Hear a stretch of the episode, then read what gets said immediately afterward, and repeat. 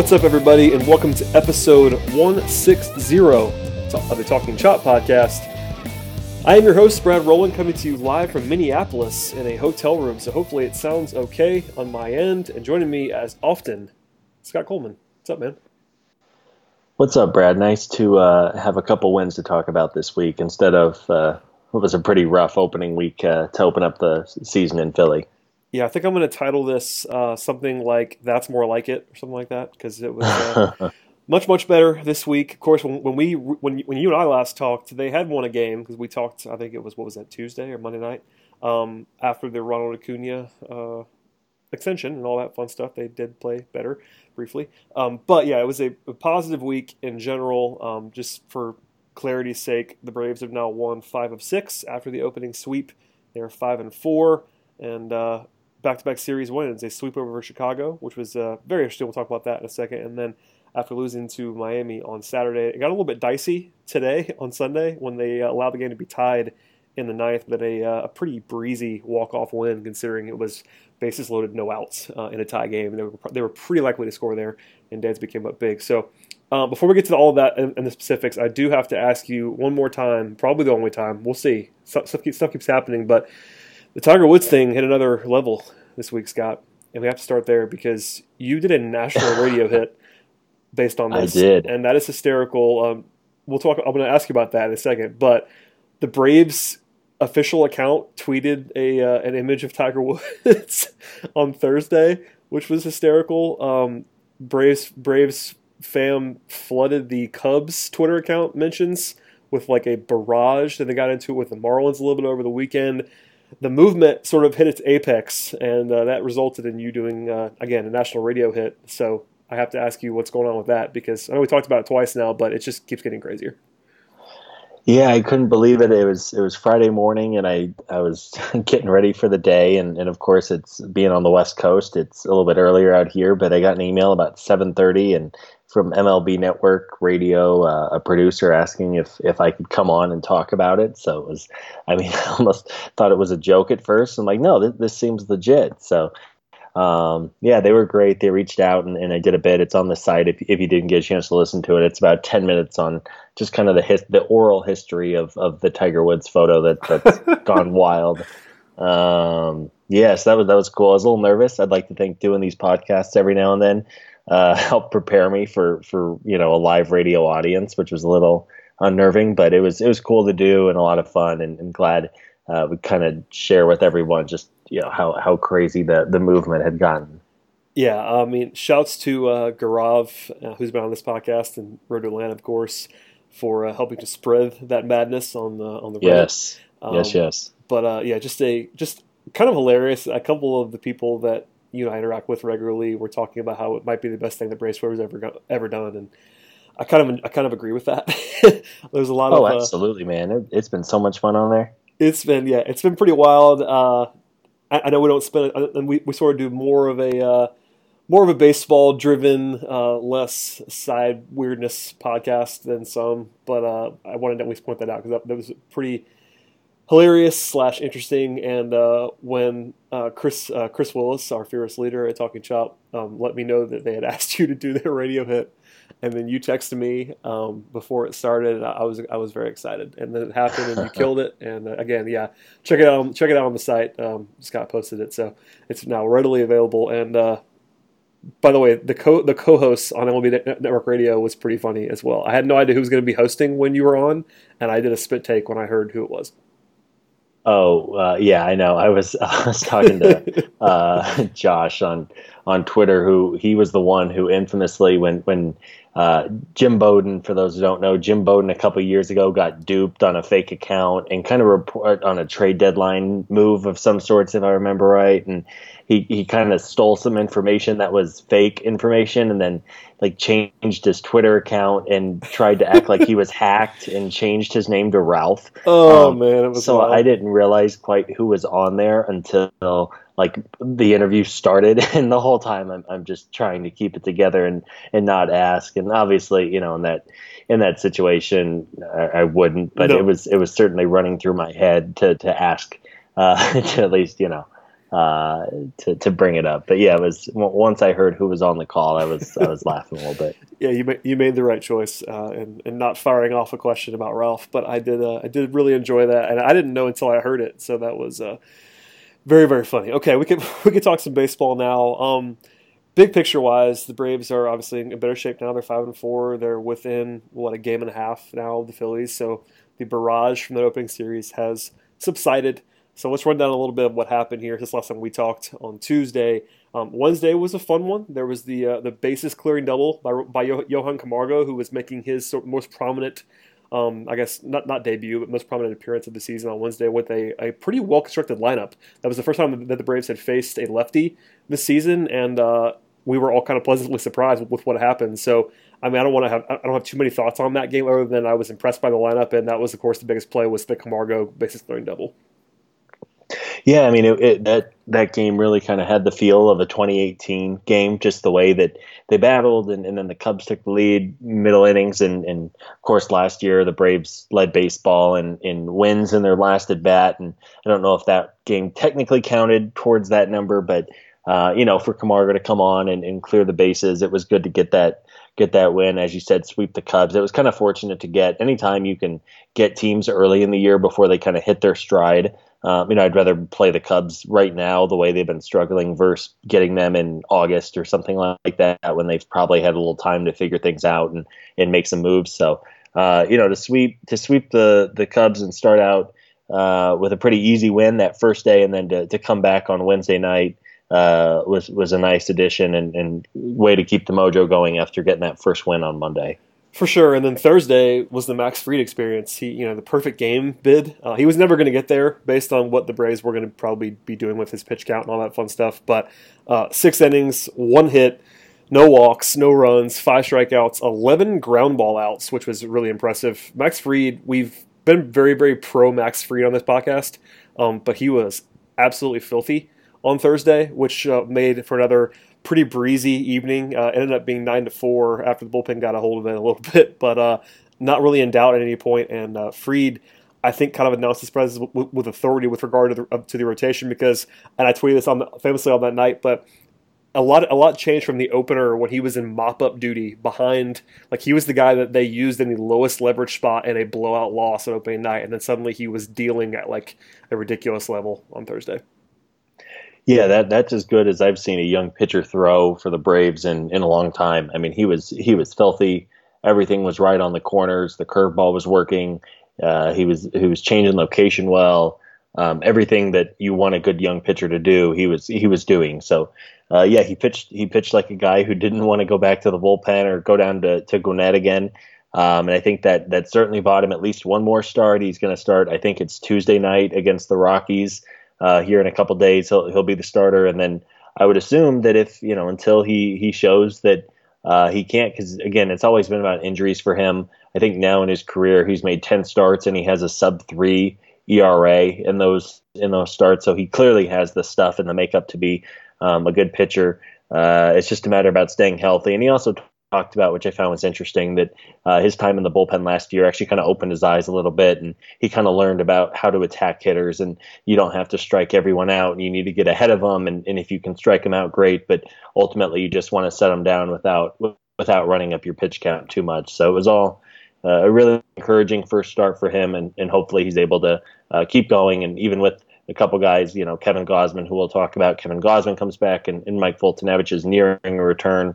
Um, but you would think that Fried did enough to at least keep his name in the in the running to get uh, starts moving forward.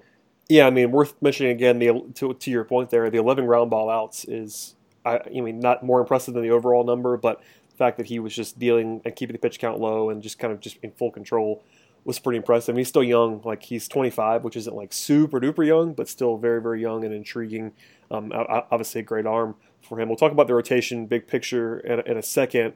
I do want to get to uh, Gausman, who came up, was recalled. Well, I guess called up or whatever it was after his uh, after his uh, rehab start. His first start of the season was Friday, and he was equally dominant. Seven innings, two hits, no runs, two walks, seven strikeouts, 88 pitches for Gausman. They had op- they actually optioned Shane Carle to Gwinnett to make room for Gausman, which is worth noting as well. But um, it would be hard to chronicle two more effective starts back to back than what Fried and Gausman did, combining what 13, 13 innings, three hits, no runs, two walks. Uh, that's pretty pretty lights out. Obviously, you can't expect that all the time, but as a I know I'm a fan of Kevin Gausman, and he was obviously very good last year. Um, you were you had to be a little bit worried about him with the injury stuff, but he obviously did not appear to be uh, hampered in any way when he came back. No, I mean he he pitched about as well as you could have realistically hoped or expected. Um, you know, velocity was good.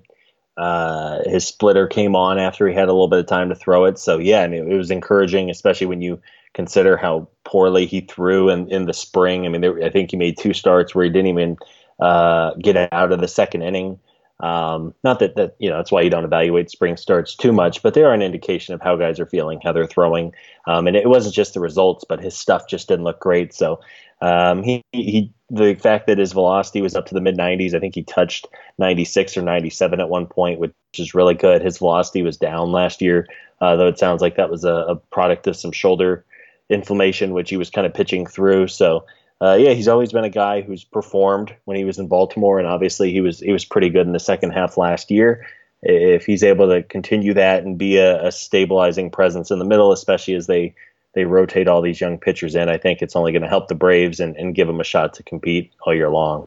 Yeah, they need they need him. I mean, he's one of the safer guys when he's healthy, and now that he seems to be, that's pretty uh, intriguing. Obviously, he'll, he will not be as good as he was in his first start on a regular basis, but I do like him as sort of a stabilizing influence in the middle of that rotation. Uh, moving on from there, Kyle Wright was pretty good on Saturday. Of course, the Braves lose that game as the one loss they had because uh, AJ Minter got beaten up a little bit. He had just he had just come off um, of his injury and being activated. Um, I guess Thursday he pitched a little bit better. Of course, Minter I'm talking about now. He walked two on Thursday and uh, did not give up any more damage than that. But on on Saturday, gave up a single and then a home run immediately in his first two batters to uh, basically lose the game. It was tied, so it wasn't like he completely imploded, but um, that was sort of the black mark. But before that, Wright was pretty good as well. So it wasn't like um, obviously he wasn't quite as good as Gausman and Fried were, but Wright didn't like give his give his spot up either because he was very solid. And in general, he's not been amazing to this point, but we all know how t- how talented Kyle Wright is. There was a reason why he was a top draft pick and all that, so he isn't going away either.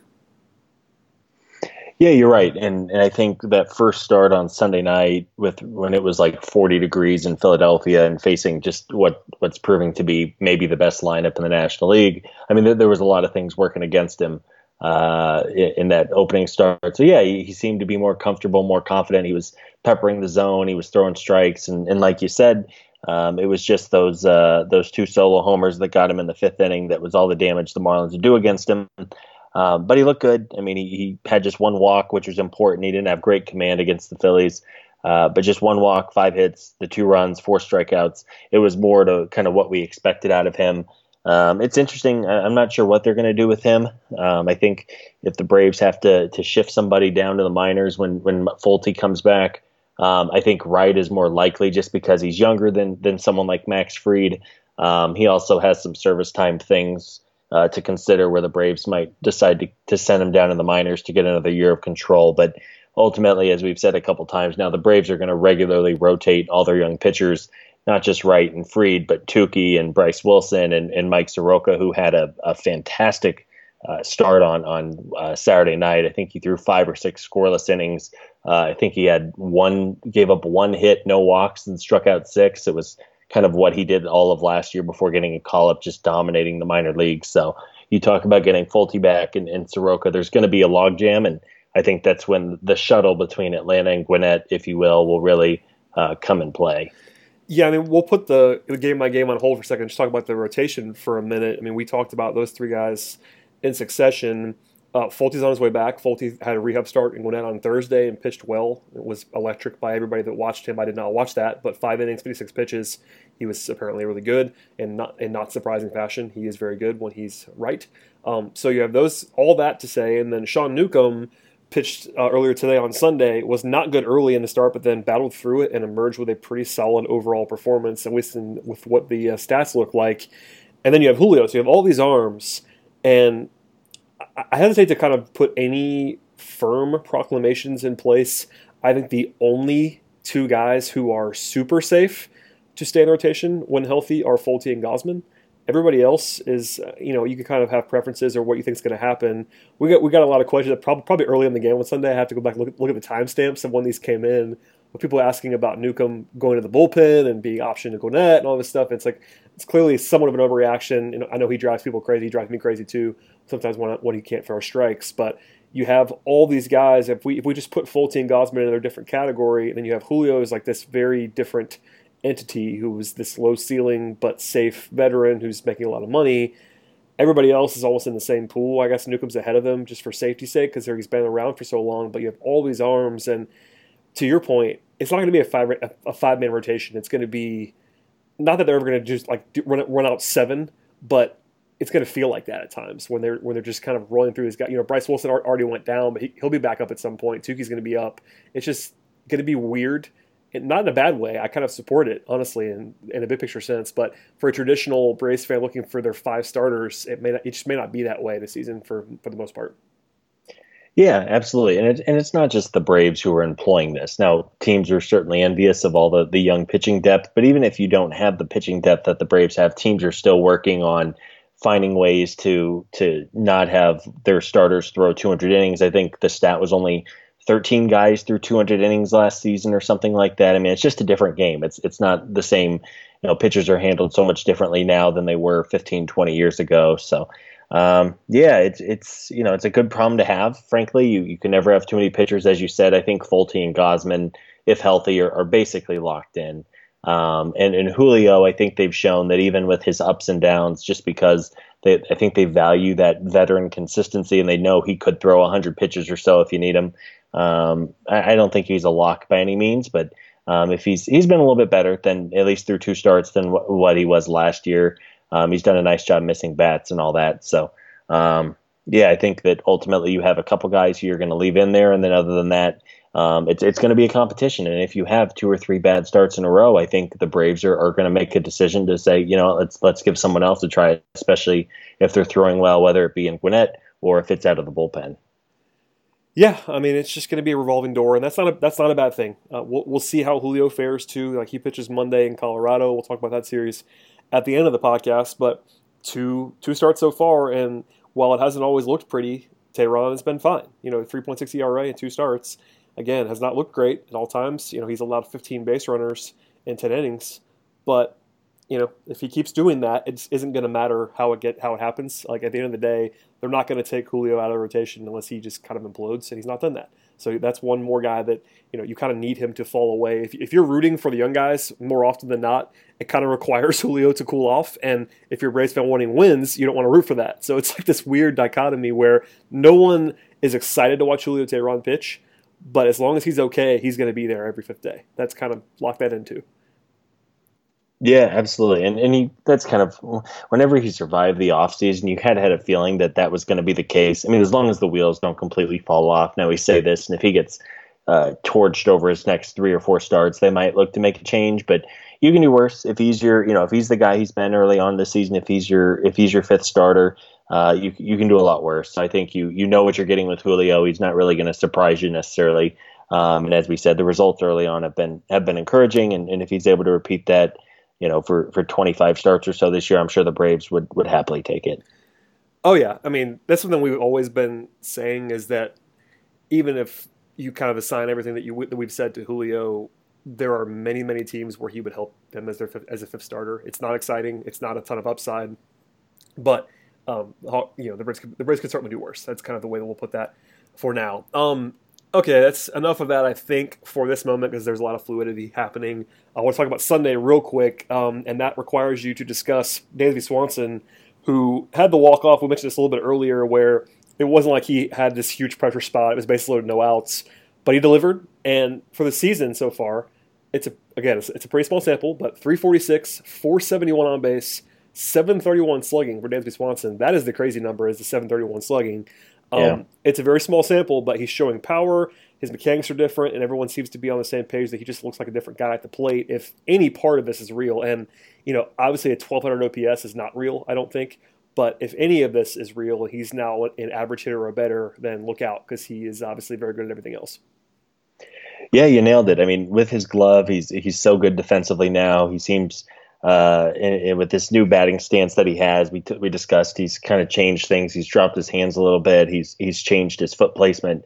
I mean, he looks he looks like a completely different hitter. I was talking to a friend uh, who's a Diamondbacks fan who who follows the Diamondbacks pretty closely, and of course followed him uh, followed Dansby, and and he said that uh, he was watching the game today or, or saw the home run today, and said it looks like a completely different player. So it's obvious that the adjustments he's made. You talked about the power. That's something that he's uh, that he's lacked early on, and, and everyone kind of thought he would be a guy who hits 15 to 20 homers this year or uh, every year. And while he, he certainly inched towards that last year, um, you know he's hit is, was it three homers now in in eight games, nine games. Um, and not only that, but and while of course their exhibition games, but in those two uh, exhibitions against the Reds, he homered both nights and went opposite field. So, I mean, he's hitting the ball hard, he's getting the ball in the air. Um, he, you know, he's he's not uh, he's doing a nice job on the outside part of the plate as well. That's where pitchers last year were throwing breaking stuff on, on the outer part of the plate, and he was just kind of flailing at it and not hitting it with any kind of authority. Um, he seems to be laying off those pitches and, and, taking advantage of whenever he does get pitches in the zone. So um, I think through the first week and a half or so, he's he's been the brightest point of, of anyone for the Braves. And uh, even if he even if he's an average hitter, you know, even if you can get a 750 or so OPS out of Dansby, uh, with his glove, he's going to be a very uh, a very valuable piece, and, and you hope that with his pedigree and, and history, the, the sky could be the limit for him, and, and he obviously has the upside to be a, a five or six WAR player if he's able to keep this going, and that would be, uh, you know, goes without saying that would be that would be very good for the Braves. Yeah, I mean his his slugging is again pretty comically inflated at this point. It's 34 plate appearances, but you know he has he has three home runs and 34 plate appearances. He had six in his entire rookie season. 551 plate appearances. So uh, just kind of to show you how the the power is coming on. We'll see if that lasts, but um, very very positive signs for Dansby Swanson. Again, you can't ask for much more than this. Um, we, we transitioned a little bit. I mean, we, we talked about Johan Camargo earlier briefly when he had the, the bases clearing double on Wednesday.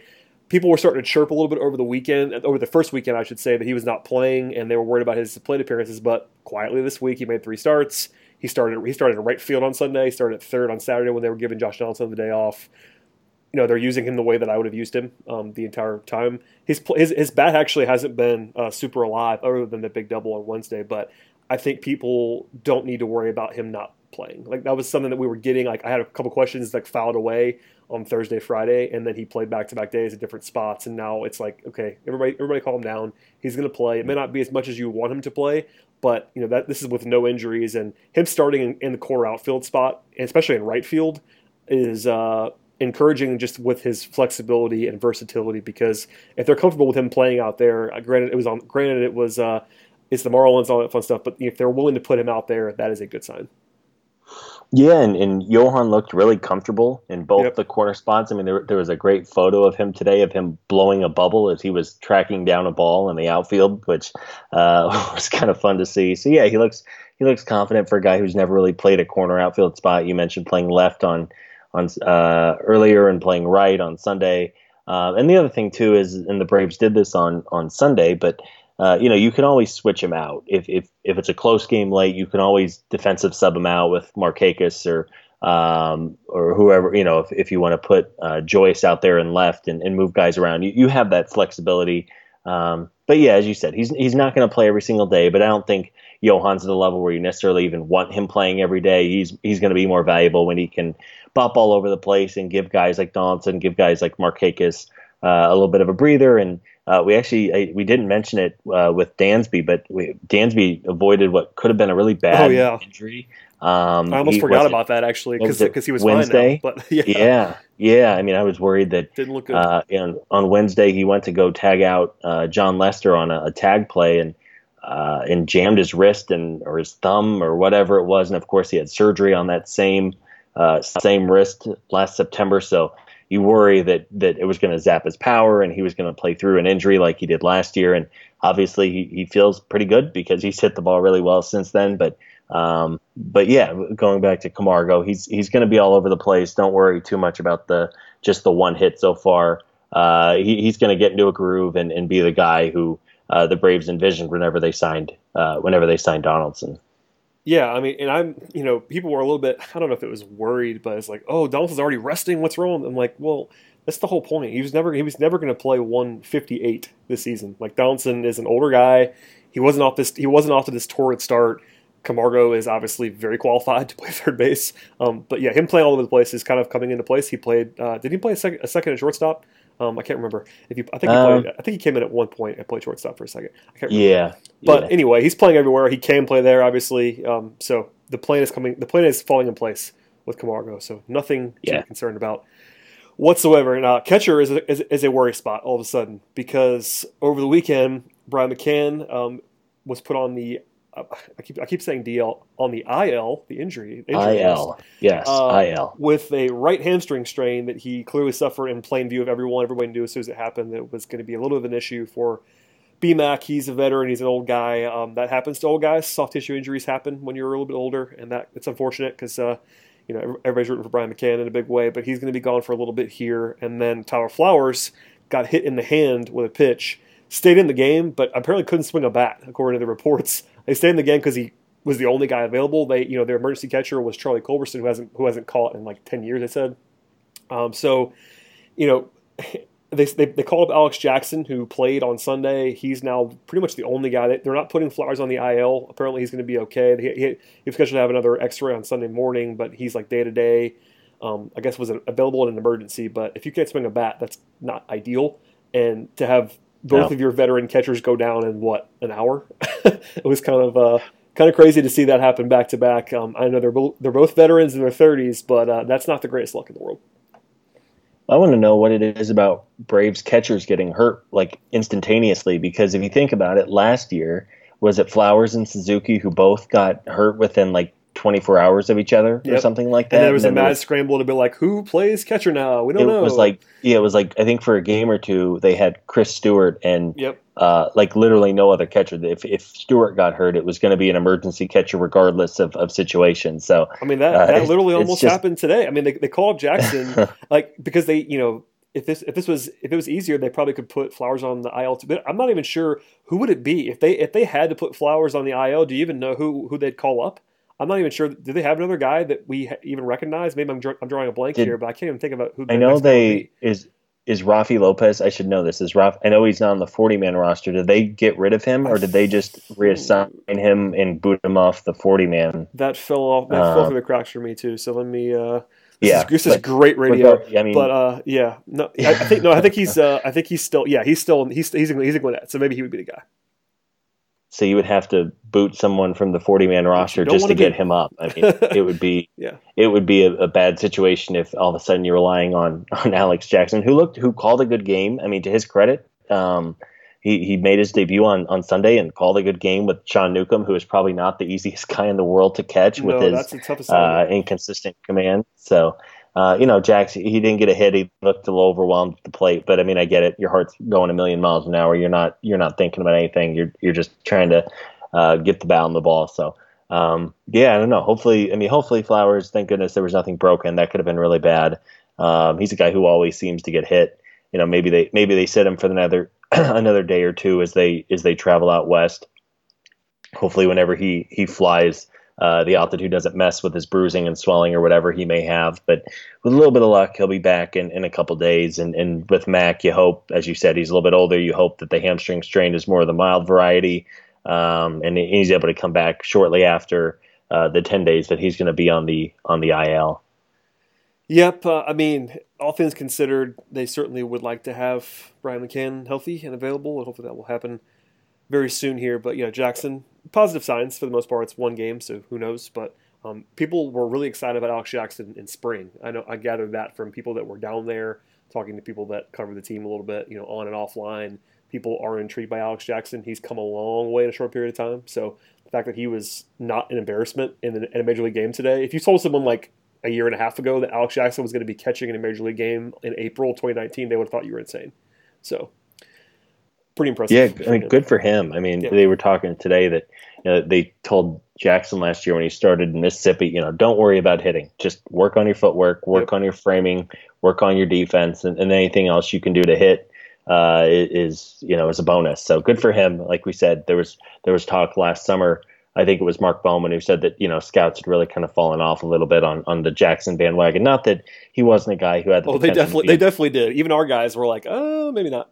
Yeah, yeah, and, and maybe not the you know he he had all the prospect pedigree and was a high draft pick and, and all that. Um, and even if he's not the the star catcher that some people thought he could be, an offensive force behind the plate, even if he's a you know backup for a few years, you can do a lot worse. Uh, and, and, you know, good on him for for working hard and improving his defense and, and all that. Yeah, I mean, at his age, you know, the fact that he's already arriving and being okay, like he's still 23. I think he's been on, he's been around for a long time. He's a first rounder in 2014. It's been a while, but he sort of had this up and down path, but still very young in the grand scheme of things. So if it if it works out for him, that'd be pretty cool in a lot of ways. Um, this is gonna be a shorter podcast than normal because I'm on the road and you know it's just one of those things. But I do want to end with a little bit of a future look. Um, the Braves go to Colorado, which we talked about a little bit earlier. Three games in Colorado on the road, and then a, including a getaway day afternoon game in Colorado on Wednesday, and then back for four against the Mets, the one team in the division. Um, you know that I haven't spent that much time watching. You know, there was a lot of talk about Philly, of course, in the, in the opening series, and then Philly and Washington were playing with the Bryce Harper stuff. I haven't seen too much of the Mets. I mean, I know what they've been looking like, but that'll be intriguing. It's always fun when the Mets come in town, and that's also an ESPN Sunday nighter um, ne- this time next week, which will be uh, always fun, especially because the Mets employ Jessica Mendoza, who'll be, I guess, commentating on the game despite being an employee of the Mets. So that'll be very interesting as well. Yeah, that's a weird little setup they have. All that is, with a- and A Rod's a Yankees employee, so it's not just her. Like it's uh, a very, very strange setup for ESPN. But anyway, um, what are your what are your thoughts, expectations? I know I know you're always the the go to guy for these. Uh, it's not really that late. I guess it's like a like a nine forty start Monday night against Colorado. So you're always the guy who gets the call on these because you're out there on the West Coast. But Colorado, and and by the way, if it's not you, it's me because I don't sleep. But uh, Colorado, New York, thoughts? Yeah, it's uh, you know, Rockies are as we're recording, they're getting thumped by the the Dodgers again, and the Rockies are off to a pretty bad start. They're uh, they're going to be three and seven going into tomorrow unless they make a huge comeback. So they're off to a little bit of a slow start. Again, you talked about the Cubs just not playing very well. The Rockies are in the same boat, so it doesn't hurt to get them out of the way. It is interesting. Uh, we were talking about the weather, and uh, Monday and Tuesday it's supposed to be beautiful in Denver, like unseasonably warm, like mid upper 70s, 81 on Tuesday, which would be good. But then there's like this winter snowstorm coming in on Wednesday on getaway day. So hopefully the Braves don't get uh, rain slash snowed out because it would be a real pain to have to fly all the way back to Denver for one game later in the year. Um, but you know they'll see they'll see Kyle Freeland on Monday night, who I believe was uh, the Rockies starter last year in the playoffs. It was was their game one uh, wild card starter. Um, they they'll see German Marquez, who's really really good. If if you haven't seen him pitch, he just got a big contract extension, similar to so all the other guys getting uh, their deals extended, and then uh, Wednesday's up in the air. So it should be good series, a lot of offense. Coors Field always makes for some fun games. Uh, the Braves have actually played a little bit better there in recent years compared to what they. I mean, it used to be a place where even when the Braves were really good, they seemed to lose at least two out of three every time they would go uh, go there. So hopefully a good series, and then you mentioned the Mets; they're off to a good start. It looks like it's a four-game series, and they'll see their whole rotation, uh, with the exception of, of Noah Syndergaard, which I guess is a little bit of a break. You wish it was Degrom, who's been basically perfect in his couple starts this year. Um, they'll see him, I think, on, on Sunday Night Baseball. Actually, yep, um, that's, that's what's but, in line for right now, at least. Yeah, yeah. So be tough series. I mean, we talked all, all spring that it's going to be so important to play well against divisional foes, and uh, with with the East being so competitive this year, it's going to be a, a four team race all the way. So it'd be nice to, especially with it being at home, to win at least two, uh, if not take three out of four and, and take the series. Yeah, the, the least favorable pitching matchup um, of the week is probably Monday with Julio in Coors Field against Kyle Freeland. That's a bad matchup. Freeland is very good, and uh, all respect to Julio, his stuff does not really play in Coors Field, I don't think. So we'll see how that looks, but that's not a favorable one for the Braves. Every, the rest of the time, it's not too bad though. Uh, you know, obviously, I think what, what I have circled on my little fake agenda here is uh, Kyle Wright, Steven Matz on Thursday because I am always intrigued by Steven Matz. I don't know why. I, I can't quit that guy. So yeah, um, and then Degrom, you know, it doesn't matter. You know, right now the Braves uh, have a, uh, I guess, an unplanned starter for, for that Sunday night game. It, it, would be Max Fried if he if um, Folty's not back. It, it might be Folty. We'll see. Um, but Folty Degrom would be fun if Folty gets back. That, that's like the first night that I think that's like the first night that Folty could be back. Um, in theory, that's the date that I had written down as like Mhm. maybe, maybe Bowman tweeted that out. That was like April fourteenth, maybe Folty. And I'm like, all right, that'd be interesting. If that happens, that'd be awesome. Folty and Degrom on ESPN Sunday night. Woo. How uh, how weird is it to have you get two Sunday night games in three weeks for the Braves? Where Well, we, we were talking, yeah. I mean, I think before before last Sunday, the last Sunday night game for them was uh, the military game. It was at Fort Bragg uh, where they were playing, and then before that, I mean, God knows. Now with reason. I mean, obviously they usually don't put rebuilding, you know, teams that lose ninety games on on Sunday night very often, but kind of kind of fun and kind of weird to have two out of three Sunday night games to begin the year after not being featured on it for basically three years in a row. Yeah, they have a lot of ESPN games this year. Um, these two, uh, well, they have the one this this this one with New York. Then the following Sunday they're on again in Cleveland. Oh wow. So it's three out of four, uh, and that's uh, going to be interesting. Unless, I, unless I'm reading this wrong, and I'm not. Um, it's yeah, it's the the following Sunday, the 21st, is uh, Braves at Indians in Cleveland, and that's an ESPN game as well. Uh, and then it then it cools off from there, and they don't play again on Sunday night until uh, late May against St. Louis. But still, um, this kind of flurry of national attention it comes with the Braves being good last year. That's probably the biggest reason why this happens. Um, and also, as we discussed ad nauseum on this podcast before, uh, and people know this, the Braves fan base is absolutely enormous. So if they're good, people want to put them on television because they'll get a lot of ratings. The Braves aren't quite the Yankees or the Yeah. Red Sox, but they have uh, a big fan base that will draw nationally. Well, and, and nationally too. You know, Yeah. it's not just one. It's not a centralized fan base like some teams. I mean, it's, it's like, everywhere. like, you- like, your, like So, yourself, Scott. Um, not in the not That's in the right. region. Um, but no, we, we have people we have people from our staff that are not um, obviously in addition to you, they're not uh, just like central, centralized in Atlanta. I know a lot. I have personal friends that have never lived in Atlanta and have been Braves fans for the duration. So it is what it is, man. Uh, thanks to TBS. Shouts to TBS. We are everywhere. Yeah. Shouts to TBS. The good Uh, old days. uh, and by the way, uh, as someone who covers the Atlanta Hawks, who are very, very centralized to Atlanta, um, granted it's a different sport, the fan base size of those two teams is not anywhere close. So, um, again, shouts to Ted Turner. Uh, all right, Scott. Well, that's that's plenty on this podcast. I think for now, it'll be a little bit shorter than normal, but we're in we're in the weekly groove now. We can't we can't go an hour and ten minutes every podcast. We'll, we'll probably wear, wear ourselves out in uh, in April, but please plug anything that you have going on. I know it's uh, the Scott the Scott Coleman showcase, given the Tiger Woods thing, and now that they're in now that they're in Colorado, uh, two two nights of Scott, I think Monday and Tuesday, which is always fun. But anything else going on for you that we should uh, be notable? That is more than anyone could ever ask for. Uh, no, no, not too much. We'll get the, like you said, the, the game day coverage as always, and uh, any kind of news that pops up. Hopefully, we get some good news here on the injury front with the guys. And um, as always, check the site. And I love the for anyone who doesn't read them, the minor league recaps are like the best thing you'll read. They are I mean, gold. Yeah. I mean, it's a way to uh, stay in touch with, with everything going on. But you know, the guy, the prospect guys do such a great job, and, and it's by far and away, you know, my one of my favorite parts of uh, of the site. So check those out, and as always on on uh, social media, uh, Scott Coleman fifty five. Yeah, shouts to Eric and the minor league crew. Those guys do fantastic work. And by the way, a good a good point of reference here. We also have the the Road to Atlanta podcast on this same feed. So if you've not caught that up yet, if you're, if you're seeing some weird podcast that you're, that you're unfamiliar with on this feed, it's because Road to Atlanta is on this feed now, and you should be listening to that as well. It's the minor league side. I listen to that because uh, I'm always candid in saying that I am not the, the biggest prospect guy in the world. So I rely on our guys um, and reading a lot. And you know, our good friend, good friend, and former co-host Carlos Collazo is over Baseball America. I, I rely on people that I trust on the minor league stuff because I can't watch as much as I would like to. So um, Eric and that Eric and the, and the crew, the minor league recaps are invaluable. So if you're like me and you don't want to dive in, and you can't be watching Mississippi on a Tuesday night. Um, that's a great place to catch up on all that. So check that out on this feed and also on the site at talkingchop.com. So uh, follow Scott. You can follow me if you'd like to co- listen to Atlanta Hawks stuff most of the time, at least until the season ends, which is very, very soon. There'll be a lot more Braves focused for about uh, three, four months, and then we're back in the Hawks again. But uh, anyway, uh, follow me at, at BTRowland and follow the site as always. And thank you, Scott. We'll do it again very soon. Thanks as always for having me on. A lot of fun, and uh, yeah, it's good to have baseball back. We are back. We're cooking. We're two weeks in, and uh, we're having fun. So uh, please subscribe to the podcast, and we'll see everybody next week.